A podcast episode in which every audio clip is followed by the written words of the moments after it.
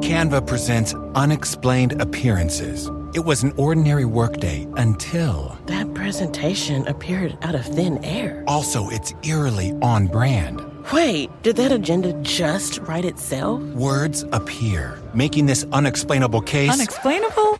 It's Canva's AI tools. I can generate slides and words in seconds. Really? the real mystery is why I'm only learning this now. Canva.com, designed for work. In a fast paced world, every day brings new challenges and new opportunities. At Strayer University, we know a thing or two about getting and staying ahead of change. For over 130 years, we've been providing students like you with innovative tools and customized support. So you can find your way forward and always keep striving. Visit strayer.edu to learn more.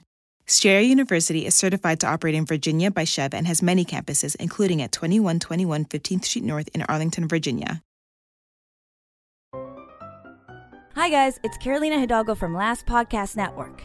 I co host a weekly podcast called Movie Sign with the Mads with Frank Conniff and Trace Beaulieu, the original mad scientists from the hit cult TV show Mystery Science Theater 3000. That's right, TV's Frank and Dr. Clayton Forrester, along with myself, spend each week discussing and thoroughly dissecting a movie we've recently seen. premise of our show is very complicated. I hope you can pay attention. We come in once a week and talk about a movie. Okay, I hope you could keep up with that. Past episodes included classics like Taxi Driver, The Godfather, and Sunset Boulevard, to our live show recordings of The Shining, Indiana Jones and the Temple of Doom, and Close Encounters of the Third Kind, to newer releases like The Shape of Water, Hereditary, Get Out, and Mandy. Some we like, some we don't. We agree, we disagree. But in the end, it's all about movies and you, the viewer, and your suggestions. The viewer, no, it doesn't come through that way. It's on the radio, it's on a podcast. A podcast, and it's free. There's no real continuity between the episodes, so click on the movie episode you'd like to hear about. Check us out on iTunes, SoundCloud, wherever you can find podcasts, or just look for us on lastpodcastnetwork.com under shows. Thanks, everyone, and enjoy the show.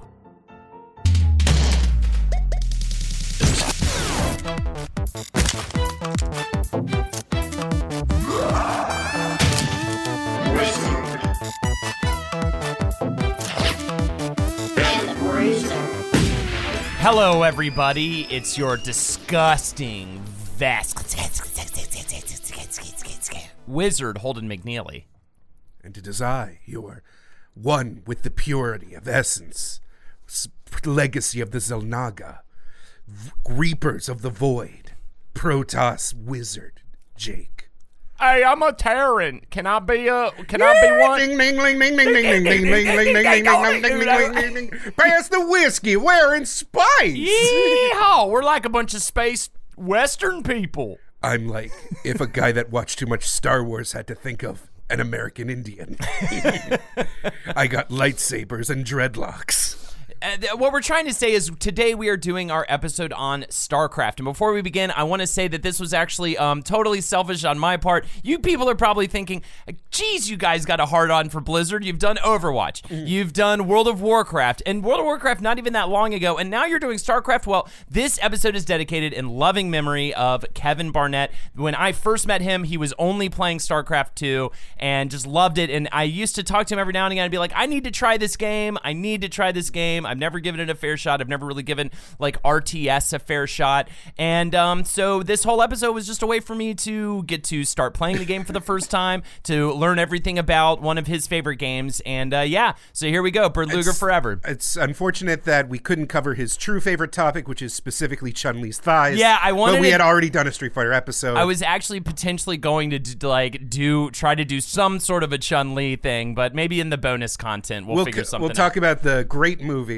Oh yeah, well, we need to do that giggle flicks at some point, right? Yeah, um, sure. But either way, uh, we are here to talk about StarCraft. Um, and I will say this: we're definitely going to talk about the history of Blizzard and Warcraft, but probably not as much as one might think just because we talked a lot about it in our World of Warcraft episode and our Overwatch episode so definitely check that out and but I definitely want to spend a good amount of time today you fuckers talking about the history of real-time strategy which I think is quite fascinating because you know much like genres of music or film it's always fascinating to figure out how a genre of anything was born right? And um, especially back when it kind of didn't really exist, and the games that sort of got us there. And I had a really fun time studying about that. I, so you're one of those just gross in just disgusting just savages that uh, d- uh, fail to understand the elegance and complexity of turn-based strategy. Well, uh, y- Imagine chess, but everyone's dressed up like funny little men. I, I and I I like really enjoy a lot of uh, different types of strategy games. Um, you know, I like um, Fire Emblem and stuff like that, right? But I've never really checked out um, any you know any of the old Warcraft games or Starcraft because I wasn't really a PC gamer. And first of all, I didn't realize spoiler alert because this will we'll talk about this at the end too that like it's all free now which is fucking crazy so i downloaded starcraft 2 last night I, it kind of makes me want to go back to the starcraft remaster that came out recently too and start from the very beginning Fuck that, man. I'm going to buy an IBM Aptiva with a Pentium 2 MMX on board and fucking load up Windows 95 and go classic. Ugh, Jake's only been wearing overalls lately. He's saying he's going back to the earth. Oh, man. Hey, I'll suck your dick for a Sound Blaster 16 card. Good lord! Not you specifically, the audience. This I- is I'm getting word out. Well, I have that one, your dog. boy. So you're gonna have to do some right now for it. Um, but anyway, I just have that in my book bag. Nothing else. My book bag, by the way. What am I back in fucking elementary school? What's wrong with me? Everything's stupid, and StarCraft's interesting. And I have to say this: I downloaded StarCraft 2, and I even found a way. I made an excuse. I was like, "Oh, it's for research to play a little," even before I came here. Um, and I'm pretty sure I'm gonna go home, Jake, and play some more StarCraft 2. Can you help me? Because I'm scared about what this might mean for my future. No, it's fine. It's just imagine if fighting games were on a 2D plane and uh, instead of one guy fighting one guy, you're controlling 8,000 guys. It's a lot. I will say this: just playing it um, from from just totally blindly. I will say they seem to have a very kind and generous onboarding system, at least for StarCraft Two. I'm not sure how one's is, but the tutorial into the campaign on casual, I almost feel like I need to bump it up because it's like casual might be almost too easy. It's really delicate with you. Like, okay, now we're just gonna run. We're just gonna make the little mercenaries like run around and shoot in this mission. Now we're just going to build like one type of thing, and that's all you need to focus on. And and but I can tell how dense and ridic- like the tutorial was like this is this is these you need to build these things to make this thing, and then this thing makes this thing. All right, tutorial done, and you're like. Oh wait, um, and I was like terrified they were just gonna like throw me into a battle, but um, r- right now it's like it's like I'm just dipping the toes into the pool, and I'm feeling good about it, man. I really enjoy the interface, the the, the just the you know I'm start I'm just it's starting to click in. It's starting to click in. Like I did this weird like barrack mission just now. I'm very early on, but um, the cutscenes are fun. The style is so ridiculous and fun. I mean, the fact that it's not just like boring and whatever. The fact that they're like space truckers, It's- the Terrans at least. I mean, the main story of- ridiculous. Of, this, the at least Wings of Liberty is like space head space trucker is upset because his uh, space girlfriend purple titty insect monster was killed by space Hitler. Yeah, you but know. now she's back, and he's got to be like, "I love you." Also, stop killing entire planets with your bug titties. just space stuff, dude. You know how it is. The oh shit, what's the name of the Jim Raynor, the you know our, our main Terran guy who smokes cigars with a space helmet on. His voice actor is amazing because I looked him up on Wikipedia, and uh, the voice actor on his Wikipedia page has a voice clip, and it's like here's a sample of Robert Clotworthy's voice, and it's literally something he recorded for Wikipedia. It's like, "Hi, I'm Robert Clotworthy, the voice of Jim Raynor." Thanks for checking out my Wikipedia page. I also love that there are moments in the soundtrack that just sound like um, you know, like softcore porn music. It's like bow and down and now, you know what I mean? It's this like moody guitar, and you're just like, what is happening right now? Why is this like this? I feel like um, I enjoy it though. I'm I'm really having a fun time with it, and it, it, it feels good to to play something um that was connected to to Kevin while I fucking grieve the shit out of it. I think this is like the right thing. But let's take a step away from grief and depression, and let's take a step towards the fucking um well we're not gonna do anything with the way way back machine okay? By the way way way back machine you've been coming into my chat lately trying to make amends with me and i'm not gonna do it buddy but i will do this. I will take a trip into the fun back in time slide that I built that's just like a slip and slide that's not sentient at all. It just slides you back in time um, to the very beginnings of real time strategy games. Now, a real time strategy game, um, I didn't write down the definition for it. I mean, how, how would you best describe a real time strategy game, uh, Jake? A real time strategy game would involve uh, a player uh, in control of a uh, army of some kind and uh, usually on top of just commanding individual units and directing forces you also have to manage the economy and development of those armies in real time in order to have more advanced troops and weapons. And so it kind of creates this constant full attention space where you are building up defenses, developing extra troops and new technologies, uh, scouting the opposite side of the map because there's usually a fog of war, quote unquote, that obscures what the other your opponent is doing, and um, then uh, fucking eight zerglings come in and rush in and ruin your shit when you just barely built your fucking first bunker and the barracks. I didn't even get to fuck. I quit, quit, quit. Yes, GG fuck ass. It's incredibly uh, competitive, and and you got to have those fast hands. You got to have those quick hands. And I feel like well, you didn't initially. This is Ah. this is uh, uh if you're going to go to where I think you're going to go in the first uh real time strategy game ever, you could not click on more than one units at a time. Yes, well, that I mean, if you're talking about Dune 2, I've got way more before that. What? I've got like a chunky be- because this is the thing. I've been watching a lot of poorly researched YouTube uh, videos, and they are like, ah, Dune 2's the first RTS. well, how did moving but how did we get to Dune 2 is my question, right? How did Frank real time Herbert strategy fucking smoked a lot of weed in the desert and was like, I hate my job. What if there were sex barons? You know what? And the whole thing with Dune is like that weed must have been bad fucking weed. It was all bad Everything's weed, just so bummed. Uh, yeah, it's just so dark and upset. The worst weed I have ever smoked in my entire life as an, as an adult in the 21st century is still like the most premium high that even like uh like the entire Grateful Dead had never even known of yeah, back exactly. at their height. So the very first one game that you could sort of say is a predecessor to real-time strategy, and by sort of I mean you can definitely do that. It came out on a the sequel to the very first commercial home video game console. The very first uh, home video game console apparently is the Magnavox Odyssey, and this was on the Magnavox Odyssey 2, which came out in I, 1978. no, no, you're not going to tell me the first real time strategy game was like Square versus Square. No, no, no. It, it, well, it had 28 games made for it, including Pong. And the another game that came out was called War of Nerves. War of Nerves. I have to say it like that because it has an exclamation point at the end. War of Nerves. On the box, it says a fast moving electronic strategy game. You command an army of robots armed with stun guns. Squares. So this is a two. They were player- squares. They were little men shaped figures. They look terrible. It looks like ET. Imagine ET, but like a decent strategy game that came out. Um, this is a two two player game. And um, it's uh, on the top left you have like this bigger robot, and on the bottom uh, right you have this bigger robot, and then you have a squad of I believe four robots armed with stun guns. You have four little robots, and each player they're trying to touch the opposing robot general to get a point with their little squad. And they're maneuvering around these different like bunkers and stuff trying to do it. And so you're just like you're commanding a little a little tiny little core army. It is like so so vaguely a predecessor but it is it is there. You can kind of see it. And that's so fascinating to me that there was something back in 78 that sort of could lead to the next the next uh, big genre in video games. Uh, so Others cite the birth of the genre happening with a different game that came out in 1981, and that game was called Utopia.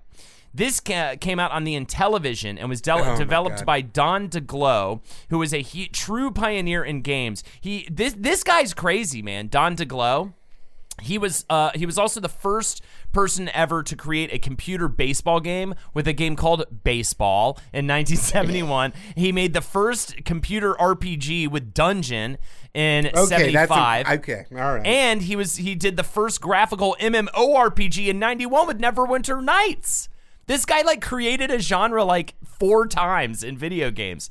So, uh, Utopia. This is a two-player game. Each player controls an island on which you spend currency to construct buildings, boats, and fund rebel activity on the other island, attempting Oh to have the most points at the end of the game. You also it also claimed to have laid the foundation for games like Civ and Sim City. This is just like uh, so this this game created two genres arguably, but it was a competitive game. You're building structures. You're you're you're not exactly sending armies out to fight the other uh, island, but you are trying to sabotage the other island structures in order to get the most points at, at the in the end. They're just creating these new ways to do competition in video games, and this is all going to lead up to the next um, to all these big genres. Another game that set the stage for uh, real time strategy, uh, arguably the first ever of the genre, more than so than Utopia, was a game called Cytron Masters. That was created by Danielle Bunten for the Apple II in 1982, who also created one of the most influential early multiplayer games with Mule. Oh shit. So Cytron Masters, uh, each Mule is Mule Yeah. is real shit. We've covered like several times. Yeah. Mule has come up. Mule keeps coming up. This is a huge, huge deal person. Danielle Bunten um, is is a, is a big deal in, in the early onslaught of just creating these completely new types of experiences in gaming. So each player is a commander, and there are eight generators scattered around the screen that produce energy, which is the resource spent to produce robot warriors called Cytrons, of which there are five different types. You try to take out the other player's army by just pulling resources, creating new, creating new soldiers, and sending them out to fight. So, I mean, that sounds like more, most like an RTS out of all of these d- games I've mentioned so far. People do argue slightly against the claim that it is the first true RTS due to the inability to construct units or manage resources. So I guess there's that. You can't really like hands-on, I guess.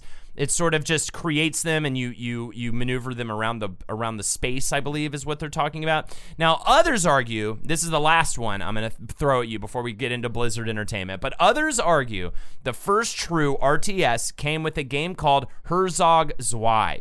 This is developed by Technosoft and published by Sega for the Genesis in 1989. Of course, this is our most recent game I've described up until now.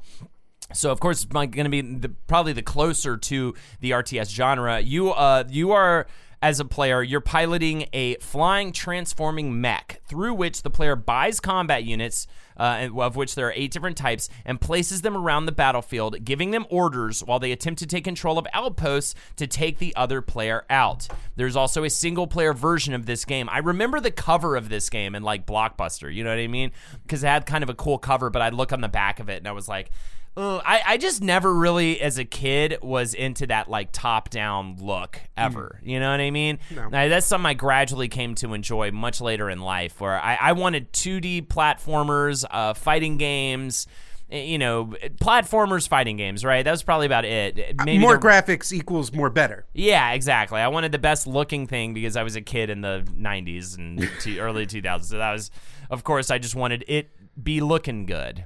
So that really brings us up to date in terms of the old old. But then, of course, that's uh, you know everything changes with Dune 2, right? Everything changes with Dune 2. Do you want to talk about Dune 2 a little bit, Jake? So you often think of uh, you know Blizzard and uh, Westwood Studios as this like internal rivalry with Warcraft coming out first, and then Command and Conquer coming out second, and then Warcraft Two coming in, and the two butting heads until StarCraft kind of basically just dominated the entire genre of 2D real-time strategy games in perpetuity uh, after that. But the fact is, is that Westwood Studios got the ball rolling first with their game Dune 2. Uh, So weird that Dune 2 is the first big that it's like this and franchise. it's not a sequel to their. Is it, it? I don't think it's a sequel to their first Dune game. They're trying to like. No, no, it's a sequel to the David Lynch film, I believe. Yeah, that's what they're like going that's for. That's how weird it is. It's not even the book; it is the weird as fuck David Lynch movie that came out. That did I mention because is the sequels weird? to the book have like weird names like Son of Dune, nephew of Uh-huh. the of the sand. yeah, they're not trying to be that. So it's so. But They turned into a giant worm guy at one point. That's a we're not covering that. Could you imagine? We're co- oh, we'll cover Dune at I some point. cover- it comes- We're so covering becomes- Dune at some point. There's like an entire book where a big worm tells everyone they're dumb. yeah, I heard that one's like the worst one, right? It's like the fourth one. Hi, I'm a big worm. You know, money's weird, right, guys? I imagine that's what it's like. Jake, I so bad want you to play the big worm in the do- Dude sequel. You'd be amazing. Hey man. guys, I'm a big worm now. Anyway, politicians are dumb. You know what? I'm. We're not inviting Jake and Marie out to d- drinks anymore. It's just not happening. Silence! the worm must feed. He's filling up the entire bar and he's getting everybody slimy while he tells us that we're all. Stupid. It's fine. The slime gets you high. Uh, so, anyways, yeah, D- Dune 2, though, really kind of blew everybody away uh, w- with its No But- turns. No turns. no turns. Uh, You gotta. You can't rest for a second. You can't think. You have to. The way I kind of see it is people compare it to like chess or something. You know, because you have these pieces and you have to move them, and each piece can like counter a different piece, and it's like. But in a way, it's it's more like a fighting game in that it's like 800 micro rounds of rock paper scissors a second. yeah. and you have to just intellectually dominate the other person by making sure that you have all your bases covered and you are like testing where they are and if they make a bad move you immediately capitalize on it and if anyone blinks it's over Now, um, there were also though problems with Dune 2. Of course, if you're going to be the first to define a genre truly, you're, there's going to be a lot of things that when gamers play it, especially programmers who make their own games, really notice and that stand out. That's something that they would change if they were to go and make their own game. And that was uh, mainly you could only select one unit at a time, as opposed to being able to select multiple of the same type of unit um, at once to command them to all go. Because usually in StarCraft, you're rarely just clicking on like, well, you're not rarely. I guess you're doing it. You know, but- depends but- on the unit depends, Depends on the what's- unit, but, if you're if it's like soldiers, you're very rarely just con- controlling one soldier and getting one soldier to go. just attack. imagine trying to attack a single structure in an enemy base by like having to click each little zergling and Right. going like you there you there And you though, there. the, though there were different class types, like they were pretty similar. Um, they were all pretty pretty similar to each other. Uh, not as diverse uh, as I think the class types will become later, especially with StarCraft. yeah stark that was that's that's the big that was the big uh, revolution with starcraft because even warcraft 1 and 2 barring like a couple of like minor tweaks in specific units they were pretty much identical like mirrors to each other. An orc warrior was like pretty much the same health and attack of a human knight. I'm just pulling that out there. Don't correct me on that. And it was war it was starcraft where they actually managed to like really have like specific units be counter to other units and having how a Terran plays different than how a Protoss plays different from how a Zerg plays and still keeping that balance despite those differences which is really hard Yeah, very very difficult. To, uh, to, just adding one a third class, you Yeah. know, it just changes everything. So uh, why don't we talk a little bit? I said we would, would briefly cover, but let's cover it. Uh, a little of the history of Blizzard and what got us to the development process of StarCraft. So some nerds uh, Got- graduated got from their their, fucking money. nerd school. no, okay, one of them got their parents' money.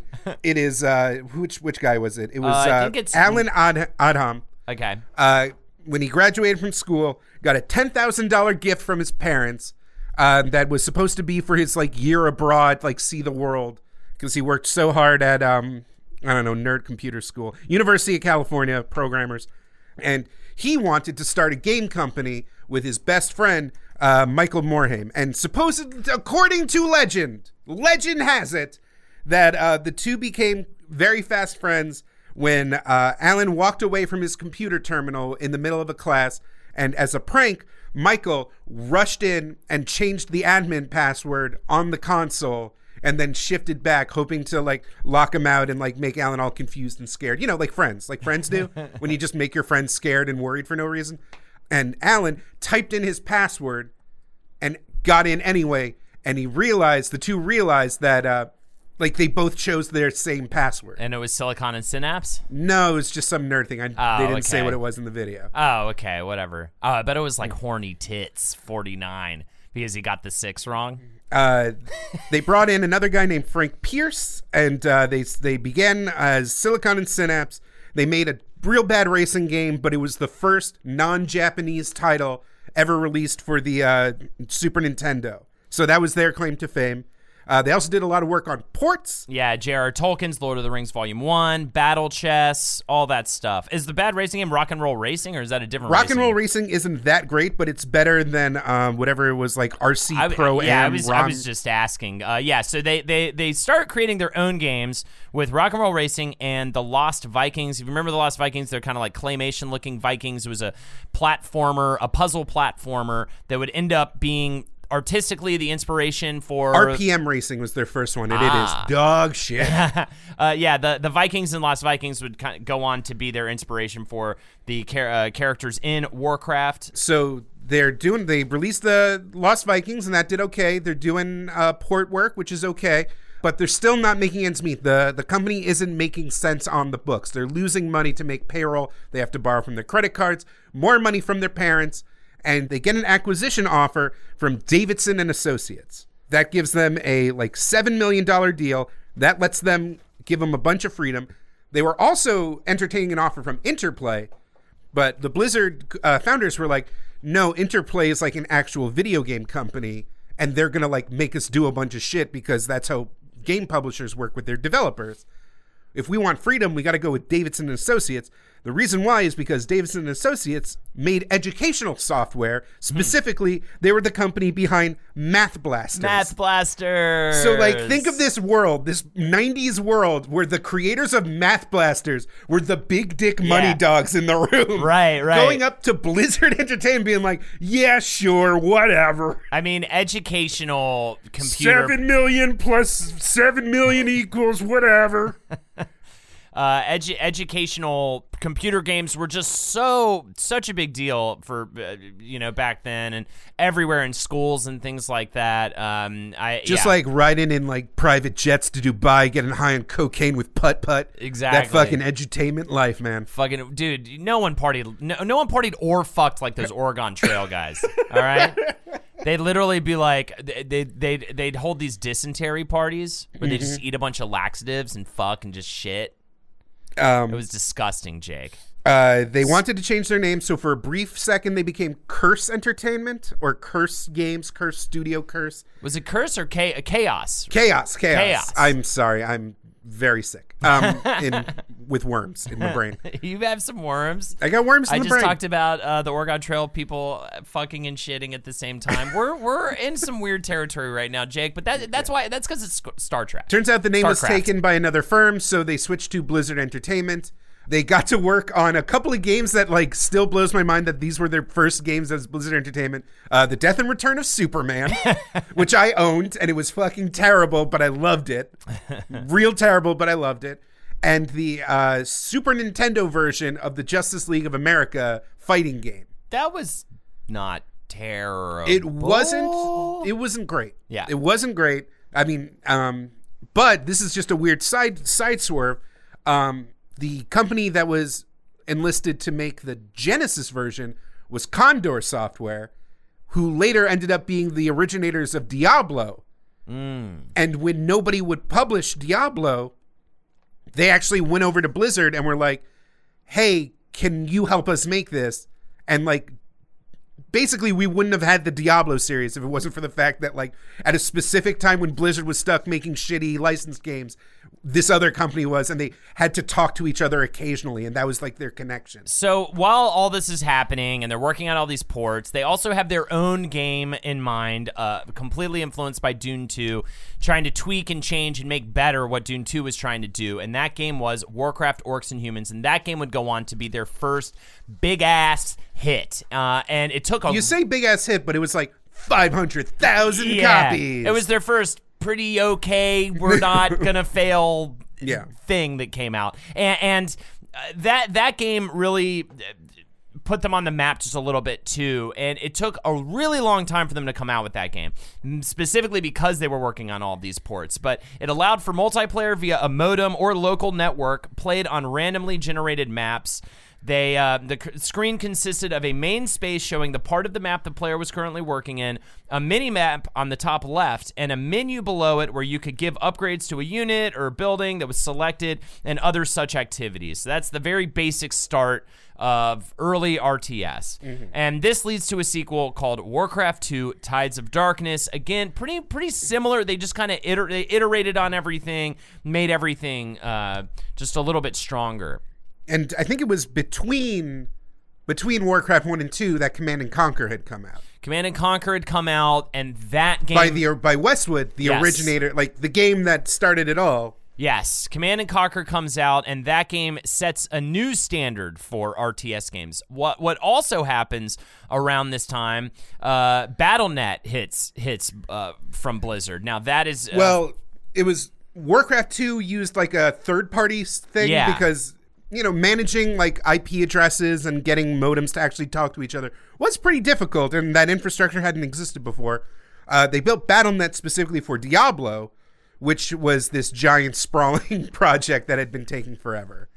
So I don't know if BattleNet was specific. So they had BattleNet. so BattleNet. I I have it here that BattleNet uh, came out with the release of Diablo. Okay, yeah. in in at the tail end of 1996, and that th- this was also, by the way, the first online gaming service that incorporated directly into the games that make use of it. So there, it's like the company that's giving you the game is also giving you the server, and it's not a third party or anything like that. That was like completely new, and it was pretty basic at the time. It just had uh, chat. Uh, players gave the players ability to chat with other players and join multiplayer games, and that's pretty much it.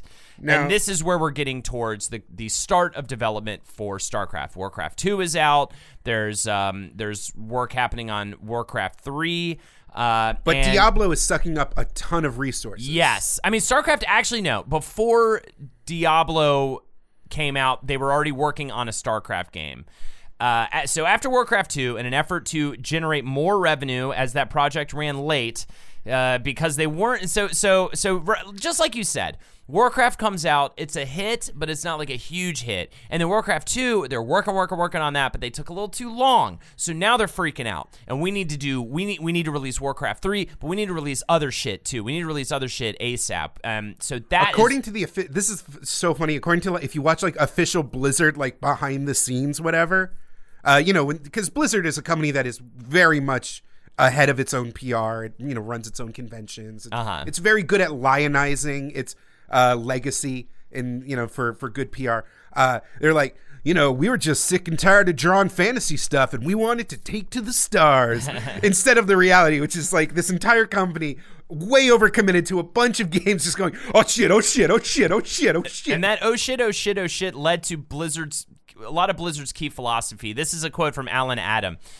Uh, it's not what you learn in business school. It's sort of the opposite to say, no, no, no, don't do any of that. Just give your guys the freedom to go hog wild for a period of time. Given enough freedom to iterate, the game directors who don't abuse that freedom, out of that comes Overwatch and Hearthstone and StarCraft. Uh, and they're pretty much just saying, but I think again, you can say that's our philosophy and we win against the grain, but at the same time, it sounds more like, oh fuck, everybody, all hands on deck, and there's not enough people to watch the people making the games because so many different groups of people are making so many different games that I think it was more just like they have to let them have freedom and go hog wild. this is something I think about all the time is so many companies love like touting like, hey man, you can delay a game like like a bad game that's released early will always be bad, but a good like like you can delay a good game till it's a good game or whatever that is. But it's also like we have enough money to take the hit while we fuck around forever. Yeah. Like, you know, Overwatch is an amazing success story, but also they wasted 10 years trying to make Titan. Yeah. Like they wasted so much fucking time. So much time and money. Uh, so Patrick Wyatt, the key programmer, describes what it was like um, the scene after Warcraft 2. The idea was that some people were going to go off and start another project, and then some of the people who were not the leads of Warcraft 2 were going to become the leads of StarCraft. StarCraft was envisioned as, as a sort of expansion set, and this is how we described it internally. Except it was going to be a standalone expansion set, so it wouldn't reinvent everything, and it would be done in 12 months. And they decided to go to a sci fi theme after having done two fantasy titles previously, and they referred to it as Orcs in Space. Uh, now, this seemed like a good idea at the time, but once they showed it off, Well, at this E- is- E3 1996, uh, things were a little bit. the reaction was a little bit different than they expected. Let's just say that. Well, I uh, love this story. this is getting into, amazing. I didn't know this. I'm so I love this story. Uh, so E3 1996. This is back when you know E3 really was like where all the big game companies showed their hands and all the game magazines had to like get as much down on paper as quickly as possible because this was like you know this is where news happened. This is where all the little tidbits of information that they would drip feed their readers for the next year would come from. Mm-hmm. um, you know people didn't know what was happening in the games industry until e3 happened. Um, and uh, people loved diablo Dia- they Yeah, showed Diablo. and By, the way, Diablo crushing it. they had cool 3D like pre-rendered graphics. They had like this a really addictive uh, gameplay loop with like live, you know, real-time action. Uh, it was a huge. Diablo was actually supposed to be a turn-based uh, game Whoa. because they were like kind of building. They were trying to be like um, kind of like a Baldur's Gate D and D kind of thing, but with more of like a new new new edge to it. right, right, right. And it was Blizzard that was like, please fucking just do it in real time. Let's just do it in real time. Like our whole thing is that we do real time games, and they're like, no. Um, and then no, I don't like you very much. and then they're like, "Can we have more money and staff?" And Blizzard was like, "Okay." It's like, "Actually, all of your staff." they're like, "We're working on our own game, StarCraft." Me. Can we go to Six Flags, please? Uh, so all literally, uh, Dia- the Diablo people as Diablo grew in lame, scope, all right? eventually everyone. Uh, this is another quote from a, a Kotaku article. As Diablo grew in scope, eventually everyone at Blizzard HQ, from the artists to the programmers, designers, sound engineers, and testers, ended up uh, working on Diablo until no one was left working on StarCraft. Even the project lead of StarCraft was co-opted to finish the game installer for Diablo. I had half written it myself and was too busy to complete it. Says uh, the original, uh, one of the original StarCraft programs. And also, it looked gross. It, it just had this gross. It was like pink and bright blue. Oh, StarCraft. StarCraft. I'm sorry. What were you talking about? I was talking about just how di- like all of Oh, the Diablo resources still. like Yeah, they yeah, just yeah. they just did not put the effort into StarCraft that they should have. Yes, yes. It was built on the original uh, Warcraft 2 engine. It was so lazy. It was, and it looked gr- bad. Look up screenshots of the E E3 1996. when you think of the Zerglings, you think of this like earth tone brown kind of like bug carapace kind of like bone and sinew. Yeah. And in um in in the original uh in the quote unquote alpha of StarCraft, it's like pink goo and like weird green slime and bones everywhere. It's a very garish color scheme. The entire perspective is in the same um uh geometry as Warcraft as well, where it's like more top down than the isometric kind of view that you're used to in StarCraft. You know, isometric is when it's like on a diagonal plane so you can see more of the 3D like area. I'm doing a terrible job describing this, but I hope you understand what I'm saying. Um, it's so hard to describe. It's, it's, it's gonna be very. the uh, graphics weren't really pre-rendered. There was a lot of just hand-drawn sprite work that looked really ugly. And Command and Conquer had really upped the game with its more realistic units and more fleshed out, graphically impressive, uh, uh, uh, graphically impressive graphics. But aw shit, Jake. Also, right down the hall, there was a new game, man, and it was blowing everybody's brains out. That game was called Dominion Storm. You want to have a good looking strategy game? Don't play that StarCraft horseshit. Play Dominion Storm. And it was just awesome looking, and everybody was talking about it. Nobody wasn't talking about it. And everybody was shitting all over StarCraft. Everybody was like, Dominion Storm is going to fuck blow everybody's minds. And all the Blizzard StarCraft people were like, oh no, we can't release StarCraft. We got to go completely remake the game. Uh, and it turns out, my favorite thing ever is that Dominion Storm was total horseshit. It wasn't uh, real. They were playing a pre-rendered movie, and the people were fake playing it. oh, Yeah. I didn't get to that part You of the story. You didn't get that part? Oh, that's my favorite part. Dominion was the StarCraft as it is would not exist if these fakers had not deceived everybody at E E3 1996. Patrick, um, what was his name? Wyatt. Patrick Wyatt, yeah, when when they found out about Dominion Storm, it would be an understatement to say that we were gobsmacked. We had been duped into rebooting StarCraft. this fucking bullshit game that wasn't real. They just made like a movie and, the, Yeah. and the guy, yeah, it was and, and they and isometric icons. I believe. Oh no, no, no! Isometric Icons isn't the name of the the dev company. Damn, I didn't write the dev company, but the dev company failed. Mm-hmm. I think it was called Ion Storm. Maybe is the name of the dev company. Ion Storm was fucking John Romero's thing, remember? Oh, that's right. That's so what it th- maybe it did fall apart on its fucking ass. and it was Ion it- it- Storm. either way, it all fell apart. Um, uh, but they had these isometric icons. Why did I rely on the fucking Blizzard uh, side of the story where they're like, "Well, we just made Diablo so good. That was the problem." Oh no, no. The whole reason why they rebooted is because they all got hoodwinked. So, anyways, um, uh, you know, at one point, very close to Diablo's release, everybody from the team was completely pulled off of StarCraft and every other game to finish Diablo. And while that was happening, because there were no devs working on the game, the lead programmer and technical director Bob Fitch took that opportunity to completely overhaul the StarCraft engine completely overhaul it. And, and he said of this, I took the list of things we couldn't do, like units that could move one direction while facing another, and I rewrote the engine so that it could do all those things. And it was a nightmare. It was a horrible time for him. He had it was very brutal. But it was described as like two straight years of crunch. Uh, they had to bring in a load of new programmers that really weren't well versed in game design, and they had to teach them on the fly. Um, they were using C to build this new engine, and all the senior quote unquote uh, Blizzard programmers were new to C. They had built Warcraft in C.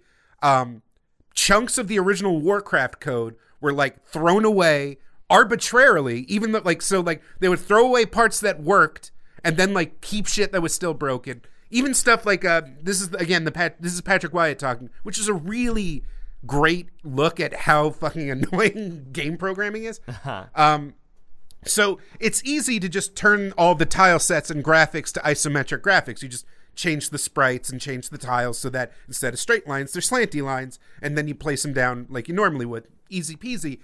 The pathfinding though, like how the character how the in-game units knew which way to walk and where to go Yeah. on a square grid that Yeah. you just put diagonal graphics on was a nightmare to program that required 18 different levels. Uh, they were like nobody like uh, just such inefficient code was happening. Um, so like then they had to incorporate the BattleNet multiplayer on top of that, and so uh, StarCraft is was one of the buggiest games that Blizzard had put out. Uh, it's kind of legendarily glitchy, and on the competitive level, you know, in South Korea, they were exploiting those like exploiting those glitches and like skipping animations and doing all these shenanigans were like part of the quote meta. uh huh. But it was a gigantic frenzied slag to get it to release date. Even the art, Samwise Didier, the um, uh, art director, said there wasn't a lot of thought process. It was more of let's put this in and boom, there's our siege tank. That's our battle cruiser. There was no going back. No, hey, can we redo this? There was no desire for that. It was cool just as it was, which just sounds like they were like, just everything goes in the pot. We got to put a game out. Uh, there was a very small cinematics team who did the cutscenes. Uh, Patrick says uh, that they were learning the tools, inadequate tools, and discovering how, on a budget, to render these scenes. We didn't even have render farms. We sort of built it out of desktops when people weren't using them sometimes. Wow. So it was just a huge challenge being so resource constrained in that area. Most of the unit voices were done by employees, like completely on the fly. Uh, there was actually a band of Blizzard employees, like an actual music band called Big Tuna, and they used one of their songs for the opening sequence. Uh, they had um, Chris Metzen, of course, renowned writer for Blizzard. He also did, he did the Warcraft 2 and the Diablo fictional universes. He created the StarCraft one. And he, uh, Chris Metzen, huge comic book fan, even admits to spending an average of $35 a week on comics to this day. He got a job at Blizzard without knowing they made video games. I talked about this during our World of Warcraft episode. He, he showed up and was like, "Oh, you guys make games?" I had no idea. He um, he ended up working with James. Who was in charge of stealing all the shit from uh, Warcraft 40k? Whose job was that? W- who was who was whose job was it to pretend that nobody had been a, known a nerd from England? well, I don't know, but Chris Metzen and James Phinney, they uh, wrote the story and script along with uh, doing a lot of voice act uh, casting rather as well. So it's just this mad fucking dash. Like it just it seems like this crazy rush to get this thing out, and at the same time people like they were you know the employees were playing this is always the key right? Is this is the same thing with doom and its software. The employees were were even though they were working on the game around the clock some would say too much around the clock as that's a problem in video games these days but uh, they were working around the clock in the game and when they weren't working on the game they were playing the game. That's how good this game was and that's how they knew they had something special on their hands. Uh, also I love this about StarCraft. StarCraft, in a lot of ways, defined future Blizzard art style on a huge, profound level because of necessity. Uh, this is Didier talking um, about the Blizzard style. Everything on PC at that time was photorealistic, or trying to be, with realistic proportions. And we just said, it doesn't look cool. What we started trying to do with Warcraft was max things out. And then in StarCraft, instead of having one gun, it was three guns, and they were all clunky. The Blizzard style was inspired by a technical necessity from trying to make things translate. So they'd put these photorealistic stuff into into the game, and it just looked gross. And they were like, what if we just like push it down and make it wider and make it Pauldrons. What if we pauldrons? yeah, let's just make everything look kind of round and clunky and like big and sort of uh, just like weird and cartoonish and get away from photorealism as it doesn't look as cool in this StarCraft game. And that really led to so many, you know, to even the art style you get with like Overwatch, you know, and things like that, having those big sort of big round like bulbous like um shoulder uh, armor sets and like I'd being steal, all wide stealing from. Warhammer, but whatever. It's, it's just uh, propaganda. Uh, no, but that's you are making a very good point that uh, work like uh, StarCraft and Warcraft Three had that s- style, and it set it apart from Command and Conquer that looked a little boring compared to it. Yeah. Um, World of Warcraft, stocky and wide and more cartoonish, made it stand apart from EverQuest. Yep. And uh, even like uh, even Hearthstone is more cartoonish and pops more than Yeah. what Magic the Gathering, which was like, here's the photo of the card. The card goes here. Like, yeah. Um, uh, also, there were only 15 colors for each model, but uh, Didier seemed to prefer that. Uh, he said, You know, I love this analogy.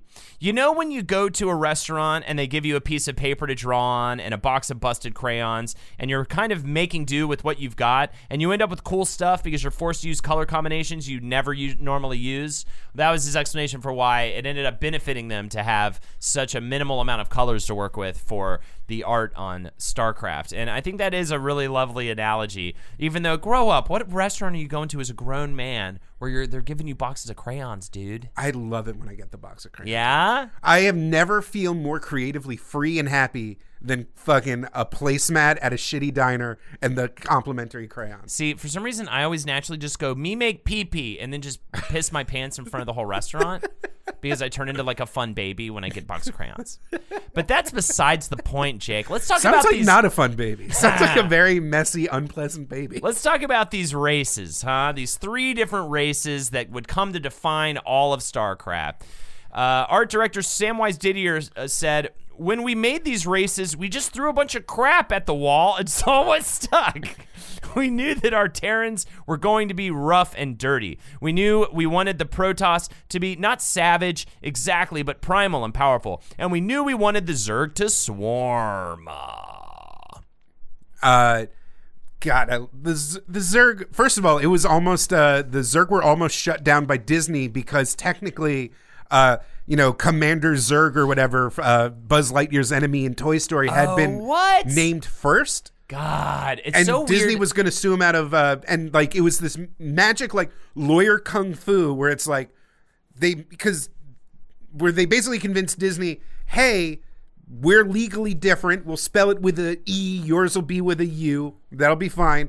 And uh, two, you want your evil space character to be associated with evil in space, so Yeah. like everybody wins. That's so funny, and I always feel like I just it's so weird for me to think when Toy Story came out. It always feels like it came out w- like way later than like StarCraft, the first StarCraft came out. That's so crazy to me. So, anyways, the Zerg, the a xenomorph like hyper evolutionary uh, superorganism, um, and they're the main antagonist of the series. They're technologically lacking, instead using force evolved genetic traits to, um, uh, which, uh, in other words, like the controlling mutations, and um, they they uh, are a chain of command linked by a hive mind, striving for genetic perfection, but become mindless beasts if not connected to a hive cluster or command entity. Zergs created the term Zerg Rush or Zerging, which is now just a, a popular term known in, in gaming in general, and it's just essentially when you take a bunch of weak creatures and uh, or uh, weak swiftly- units and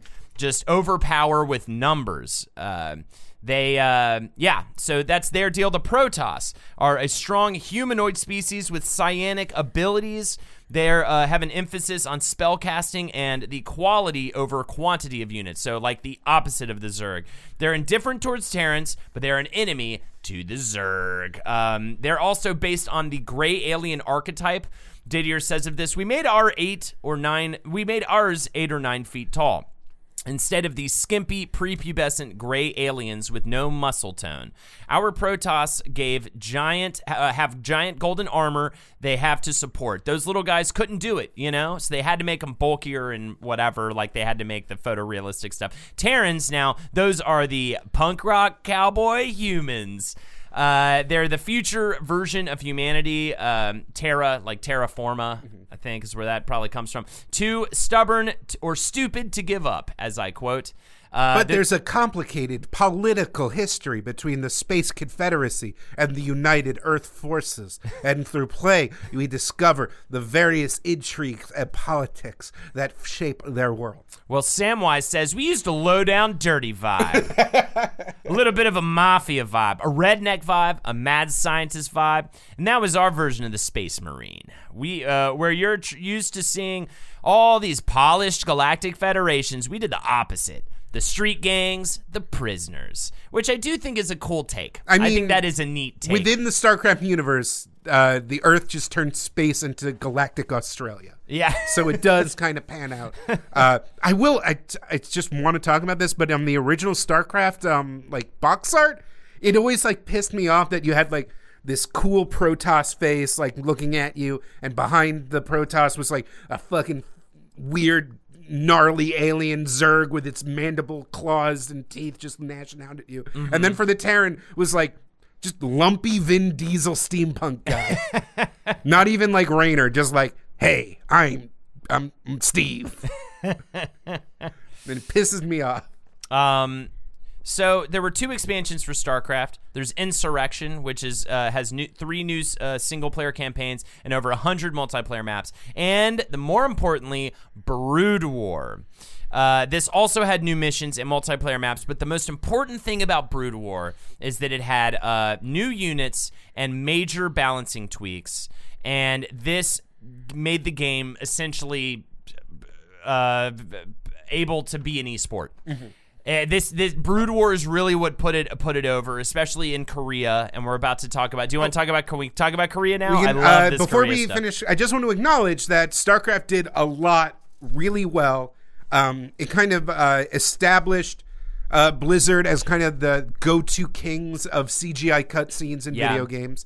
Um, the use of CGI cutscenes allowed for kind of this graphical punch, this kind of wow factor, even though uh, the game was made for lower end computers. Like, you know, uh, to run a real time strategy game, you didn't need of one of them newfangled graphics cards, which back then they weren't even standardized. Like, you know, if you bought the a Voodoo 2 when you needed an NVIDIA Flex or whatever, I made I made those up.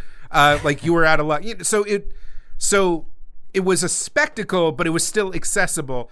And the way that it uh, kind of wove the audio tracks and dialogue between characters in the uh, campaign missions was new for the time. And you know now, like you can't even imagine a real-time strategy game without like you know, radioing back and forth and like drama playing out Yep. while you're kind of clicking around. Yeah, this game would go on to sell 1.5 million copies in its first year and would eventually do 9.5 million worldwide, which is a huge, huge success. And it really. So decent PC game, you know. Uh, Fallout also did good. Uh, you know, not didn't do as good as Quake. It's not as good as you know uh, uh, uh, uh, Duke Nukem 3D, uh, but you know it's an okay game. Um, so how did this become the single most long-lived cultural force in PC gaming? What is the deal? I, and I, that was, I think, the most important question to answer when doing StarCraft. Right? We've talked a lot about how Blizzard came to be in the past. We've talked. Uh, uh, we've talked about, uh, you know, we've talked about how other video games were made, but what the fuck happened in Korea? What the fuck, what, especially, and how the fuck, like, how do we get from this small team busting ass 24 hours a day to make this game, not in realizing it would be the success that it was, to an arena filled with thousands of human beings, all to watch two dudes on a stage battle it out in StarCraft? That's the question, right? For the championships, there would be outdoor events with hundreds of thousands of people Yeah. watching. It was essentially what it's arguably what put esports on the map in a lot of ways. Like People, initially, people are still chasing that, dr- for lack of a, uh, not being racist, chasing that dragon. So this is essentially what happened, all right? Because you've got to realize like why StarCraft, right? Why why why that? And one one important force in Korea was the fact that through different uh, d- policies they put in place and things like that, Korea ended up with the best fucking internet on the planet. Everybody was jealous of their internet access. Also, though, right For around a very long time, Korea was uh, run by a national telecom, and then they broke that monopoly. So um, all these corporations were eager to get a chunk of that pie. So there was a ton of competition to show who could do it, get the fastest connection, who could have the widest coverage. On top of that, uh, there had been a recent uh, economic downturn in, Yes. in Asia, starting in Thailand and moving its way throughout the uh, throughout the region. Japan, you know, talks about the lost decade or whatever. Um, and so a lot of Koreans kind of like had a lot of time to kill or just needed to like find uh, low investment businesses that they could start just to get income coming in. And so what they settled on was a kind of new venue called the PC Bong, yes, which uh, a lot of people call an internet cafe. Right. Now, Internet Cafe, though, when you hear that, you think, oh, just, just a place for like people when they're traveling to check their email or something like that, check in with social media. But it really was more akin to an arcade. It was a social place for kids to get away from their home or school to go and just hang out and be Whether social. it was the mall or uh, if you're following bad 90s sitcoms, the 50s themed diner. yes. Kids needed a place to just exist without their fucking principal or their parents yelling at. so they'd go to the, what was the name again? PC bongs. Yes, bangs. PC, PC ba- bangs. Uh, they would go to these places and socialize and play the shit out of computer games. And another element that comes into play. So, and, and I love this is the thing that I love so much about this Korea story and and what led to this level of success for StarCraft. If not all of these things were happening at the exact same time, like StarCraft never would have happened like it did in Korea. So mm-hmm. the other one is that Japanese media was banned in Korea. For very understandable reasons if you are Korean. So war crimes. sorry. So- sorry, something stuck in my horrific war crimes. so that included video games. That included video games. Um, and so, so really, the big video games that they were getting access to were coming out of America. And what were the big games coming out of America at that time?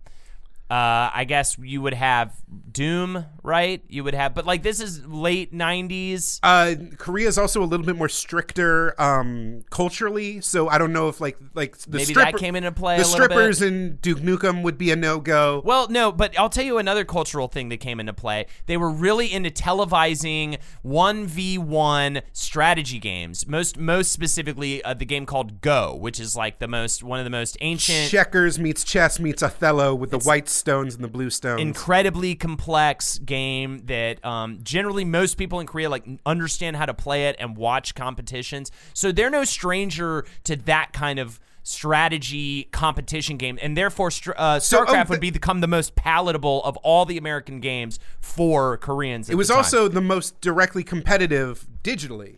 Mm-hmm. that you could like challenge your because they were playing on low powered PCs, not Yeah. arcade hardware, not Right. video game consoles.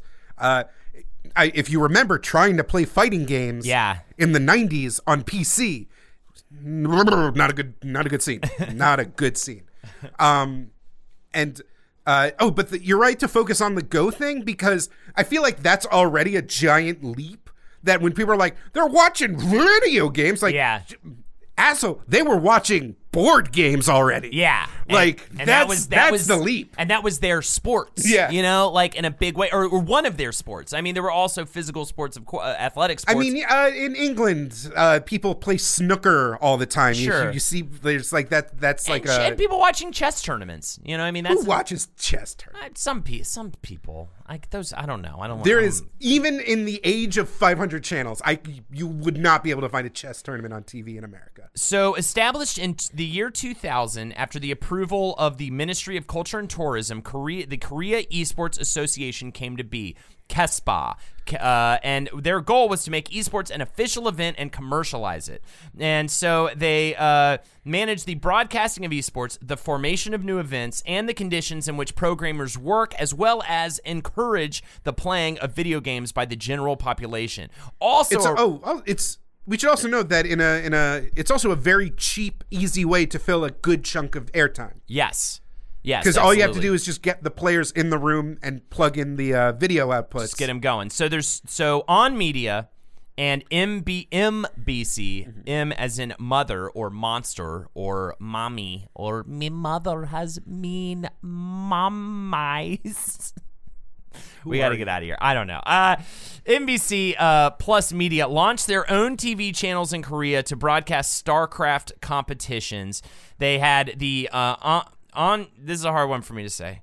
The on on GameNet. Oh, that's what it is. On GameNet, OGM Star League, and MBC Game StarCraft League. They have two different leagues. Samsung enters as a sponsor. There ends up being eight teams, six of which have full on sponsorships. And um, uh, they are just having these giant events, uh, uh, filling out stadiums. It's fucking unbelievable. Uh, they had, you know, big name people start to come out. The notable players, there was Lim Yo Hwan or Slayer S, boxer. Oh, He- boxer's a big deal. boxer. He's known as the Emperor of Terran, uh, uh, known for creative play, known for just kind of trying to doing crazy shit on the field. There's Lee Yun Yeol, uh, otherwise known as Red Nada. He was known as Tornado Terran. Uh, he's statistically I the tried. best player in history. I tried so hard to watch some of this over the week. Like I basically what I was trying to find was like the Daigo parry of Yeah, Korean yeah, yeah, StarCraft, yeah, yeah. and It's like, hard to yeah. even the ones that they were like legendary moment when Boxer went up against Yellow and did a three in a row bunker rush, and still it's just like tiny, blurry, low resolution units getting moved across a map while a man in a foreign language is screaming in ecstasy, and I don't understand, and I feel so bad. That's so funny. I, I feel like once I get um, some more hours into StarCraft, uh, Mm. playing like the campaign and everything, and I get a little bit more of an understanding of how to build a, a, a, a Mm. you know, do anything in that fucking game, then I'll, I'll definitely want to check out some videos. You've got, you also have uh, Hong Jin Ho or Yellow, known as Storm Zerg. He's known for aggressive and hara- uh, harassing style of play. He's a big rival to Boxer. And um, uh, for Protoss, you've got uh, Oops Reach, or uh, whose real name is Park Jung uh, Suk, whose nickname Mantos. And that's because he's super muscular and uses like super brute strategies with the Protoss to take people out. He's also known as Hero Protoss. Um, he's the most consistent long-term Protoss player, but there's so many more than that. I just wanted to like describe a few of them so you get a kind of a basic idea of what it sounds like. It reminds me a lot of the Smash episode we did, you, you where you know it's like the same like ten guys that are winning everything and just for decades. You know, it, it is really what it seems like. And this scene like uh, attracted like you know the Americans, people from all over the world. Like if they truly cared about this game, would come to Korea, and it was like this entire generation of expatriates that like broke their teeth against this insanely competitive world. But of course, an insanely competitive world uh, is no stranger to scandal. In 2010, 11 StarCraft players were implicated for match fixing during the 09 season. A sanctioned subcommittee of KESPA, of the Korean Esports Association, banned them from playing esports. They had their prizes and rewards revoked and faced civil and criminal charges. Uh, it- one of the most famous names in Brood War uh, was Ma Savior Jae Yoon, who was taken out. Another player faced an 18 month sentence for this.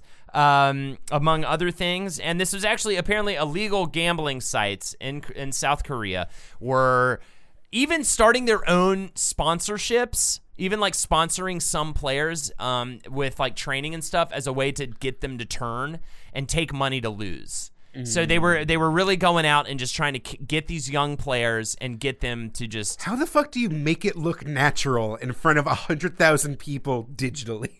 I don't know. Yeah, it's it's a crazy thing, you know. I get maybe it's like pro wrestling. They Uh, kind the of know boss says I gotta take a dive in the third round. I'm gonna set up my Hyperion units. Well, obviously they didn't do too good of a job as they all got fucking busted. Uh, so also though in 2010 came the release of StarCraft 2 Wings of Liberty. And yes, you heard that right. 12 fucking years after the release of the very first title comes StarCraft 2. Some people say it took too long, that it would have been even more successful if they had a follow up sooner. Other people say the reason why it took so long was because of World of Warcraft slowing things down. It was just such a juggernaut that eclipsed everything going on at Blizzard for a long time. Plus, it's a it's an unwieldy task because you have to create a game that is approachable enough for new players, especially this entire Blizzard universe that you've kind of built around yourself with World of Warcraft, and still provide more for the people that are playing this game at such a galaxy brain echelon that like what can you even offer them that wouldn't just terrify new players off the bat And also, um, not not to mention that, but it being esports, they have to think about people watching it as esports on TV and how that would look. Uh, designer Dustin Browder said of this too many units causes confusion. In football, there's one unit, the human. Of course, there are wide receivers, quarterbacks, and other roles, but when you see these game pieces moving around in a football game, you know what they're capable of. Browder also referred to making StarCraft 2 as insanely hard, like inventing basketball 2. and this really opened my eyes to something that I'd always been thinking about, like the difference between professional sports and esports. I think one of the biggest ones is that there is no, there's never a basketball 2. There's never a football 2. They, they're, they, well there the- is the rule NBA changes over time you know There are rule changes, but like the you don't designated call it, hitter the shot clock you don't call it a new thing and like release a new way to play it. You know what I mean? I mean, unless you're the xfl and that's what maybe will be the hardest barrier, I think, personally, hmm. for video games to overcome when it comes to esports. I mean, I feel like at some point there just has to be a game called Street Fighter that we just pl- always, it's just that for all of time, right? Well, that's why so many games are kind of moving on to the service or perpetual. Like, yeah, calling it like Infinite, like Marvel vs. Capcom Infinite, even though that didn't work out too well for them. Calling it something like that, where it's like, this is just the game now, and mm-hmm. we're just going to keep putting stuff out. Like, will there ever be an Overwatch 2? I don't think there really should be. I feel like that kind of fucks everything up for the esports side of things, you know? barring yeah, barring some crazy like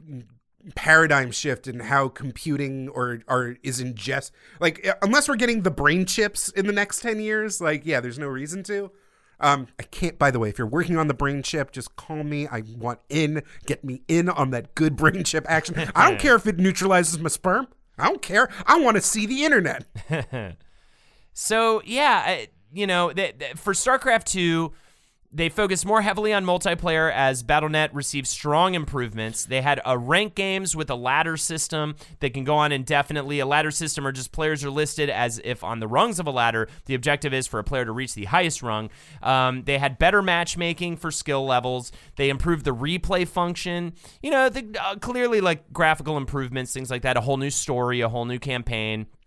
It, ha- it received three expansions Heart of the Swarm, Legacy of the Void, and Nova Covert Ops.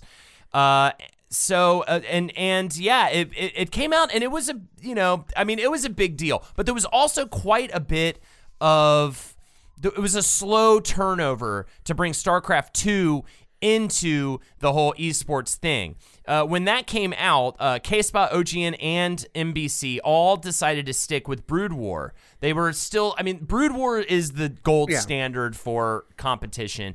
Generally, basically, it was just it's the end all be all for so many Korean players that it was just hard to just be like, oh, we're just gonna learn and do a whole new game. And it really did, I think, on the meta in that sense, like in terms of pro, pro, pro, when you get deep, deep, deep, majorly different these games, right? Like from a glance, as a general player, you're like, oh, whatever, yeah, it's the same thing pretty much. But because you know, you still have the When they released uh, the three, di- you still have the three different factions, and uh, you know all that stuff is the same. But when you released when uh, Blizzard ended up releasing StarCraft Remastered, uh, Korean fans were like detecting m- nanosecond differences in response time. And were like, Yep. no, no, I won't have it."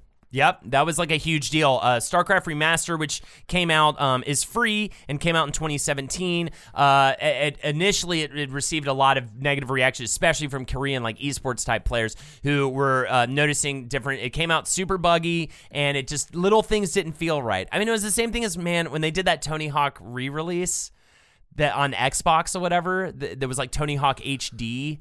Um, that was supposed to have a bunch of levels from the original games. I've I've played. I don't. Life- I, a lifetime. I couldn't tell you how many hundreds of hours of Tony Hawk I played. I was obsessed with that game as a kid and had nothing else to do.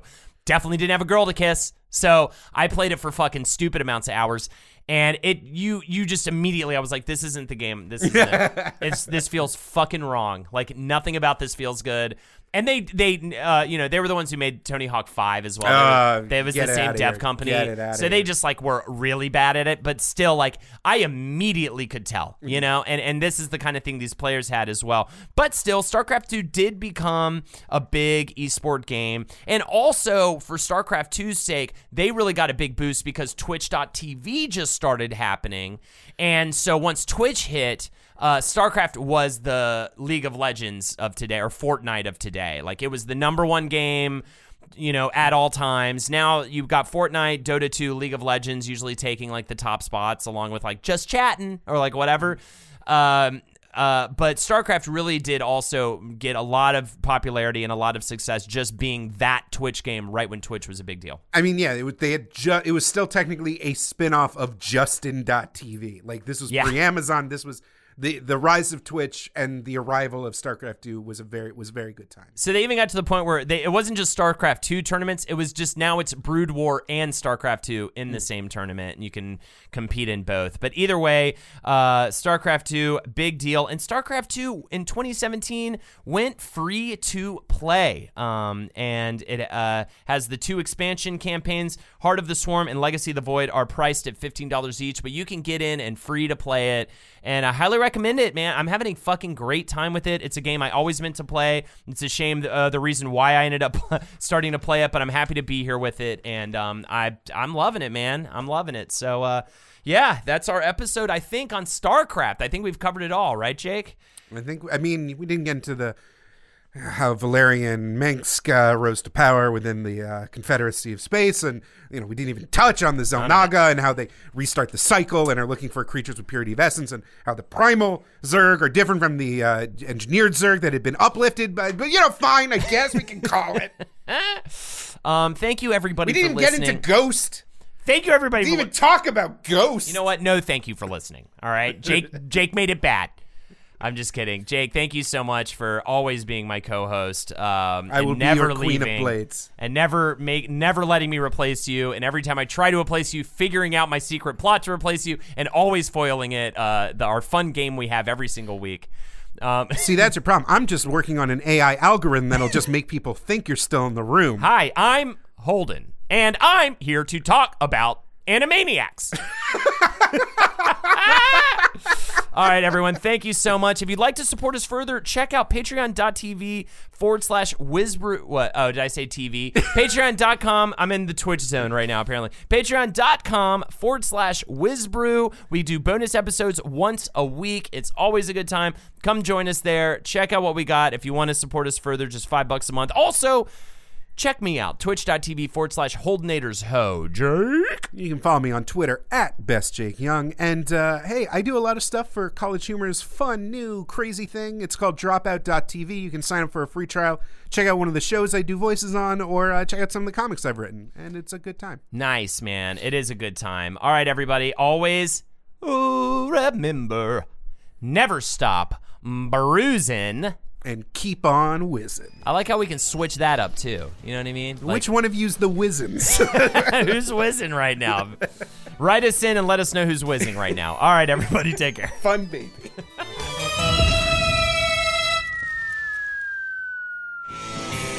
This show is made possible by listeners like you. Thanks to our ad sponsors, you can support our shows by supporting them. For more shows like the one you just listened to, go to lastpodcastnetwork.com.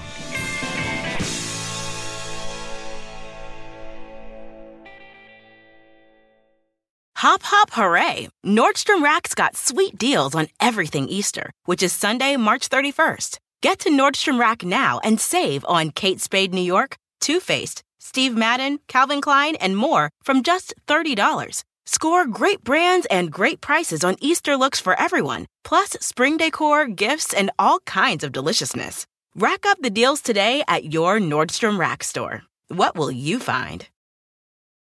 In a fast paced world, every day brings new challenges and new opportunities. At Strayer University, we know a thing or two about getting and staying ahead of change. For over 130 years, we've been providing students like you with innovative tools and customized support so you can find your way forward and always keep striving.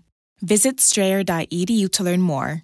Strayer University is certified to operate in Virginia by SCHEV and has many campuses, including at 2121 15th Street North in Arlington, Virginia.